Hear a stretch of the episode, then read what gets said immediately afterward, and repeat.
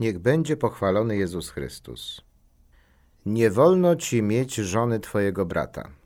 Te słowa zawiera poniedziałkowa Ewangelia. Wypowiedział je Jan Chrzciciel. No, przepłacił za to swoim własnym życiem, chociaż został jedynie na polecenie Heroda aresztowany i osadzony w więzieniu. Jak do tego doszło, że zginął Jan Chrzciciel? Znamy tę historię. Został ścięty w więzieniu na polecenie Heroda. Ale Herodiada, ta, którą właśnie miał przy sobie Herod za żonę i który to związek krytykował Jan Chrzciciel, domagała się głowy Jana Chrzciciela. A domagała się w sytuacji takiej, kiedy król podczas jednej z uczt tak bardzo upodobał sobie w jej córce, że prosił, aby żądała od niego czegokolwiek zechce, nawet pół królestwa. A ona zapytała się matki, głowę Jana Chrzciciela.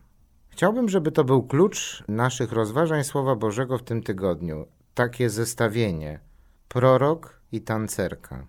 Coś, co zapowiada zbawienie człowieka, zbawienie i odkupienie całego świata i rzeczywistość zabawy, frywolności, lekkomyślnych obietnic, a potem żelaznych konsekwencji. Bo głupio było odmówić.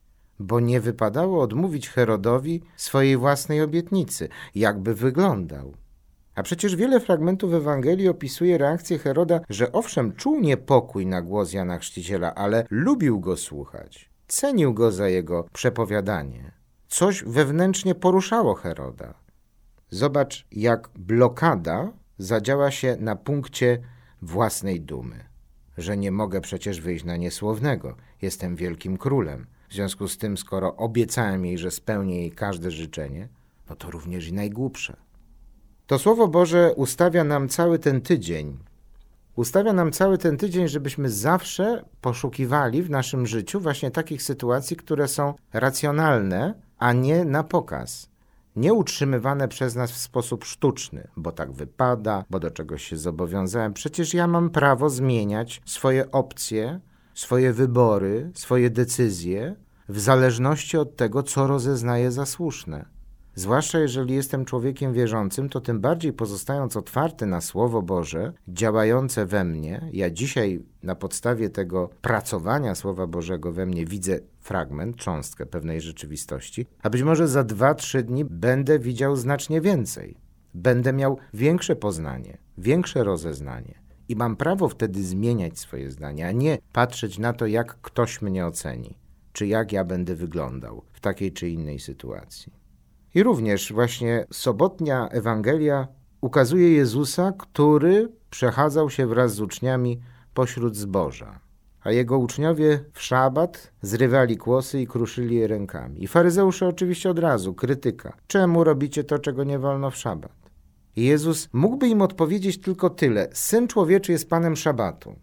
Ale Jezus im ukazuje nielogiczność ich postępowania i brak myślenia przez analogię co cechuje inteligentnych, rozwiniętych ludzi, że potrafią przez analogię odnosić jedną sytuację do drugiej. Więc zanim im ostro odpowiada, że syn człowieczy jest panem szabatu, to podaje przykład z dziejów króla Dawida. Kiedy był głodny, sam i jego towarzysze, to jadł poświęcone chleby pokładne, które wolno było jeść tylko kapłanom, bo zdrowy rozsądek podpowiadał, że tak należy uczynić.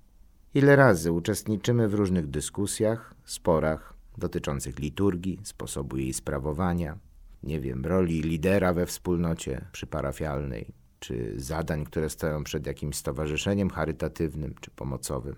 Ale zwłaszcza jeżeli to dotyczy jakichś spraw kultycznych, obrzędowych i potrafimy upierać się i bronić jak niepodległości rzeczy, które są drugorzędne, pięciorzędne, dziewięćdziesięciodziewięciorzędne. Nie zadajemy sobie trudu odkrywania w oparciu właśnie o Słowo Boże istoty rzeczy. Po co to jest? Wiem, że może wydawać się ten przykład bardzo odległy, ale kiedy byłem w seminarium duchownym, podczas wakacji mieliśmy dyżury. No i podczas dyżuru był ojciec duchowny, który sprawował nad nami pieczę.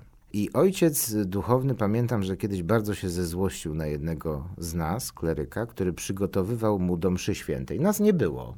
Myśmy gdzieś wyszli sobie na spacer, a on chciał sam odprawić tę mszę świętą miał mu posługiwać tylko i wyłącznie ten jeden kleryk. No i kleryk oczywiście wszystko naszykował do mszy świętej, wychodzą już z zakrystii, idą w kierunku ołtarza i wchodząc do kaplicy seminaryjnej kleryk zadzwonił dzwonkami. I był bardzo obrażony na ojca duchownego, że ten go ochrzanił i to poważnie go tam zbeształ, co on robi. A ojciec duchowny miał świętą rację, bo pokazał mu jego bezmyślność. Komu dzwonisz? Skoro nikogo tu nie ma, a my obaj idziemy razem do ołtarza, komu dzwonisz? A przecież znalazłoby się 55 innych faryzeuszy, którzy by stwierdzili, że trzeba zadzwonić wchodząc do kaplicy. Oczywiście podaję to jako taki trochę śmieszny przykład tego niezdrowego uporu, który do niczego nie prowadzi i zachętę do odkrywania istoty rzeczy, a nie przypadłości.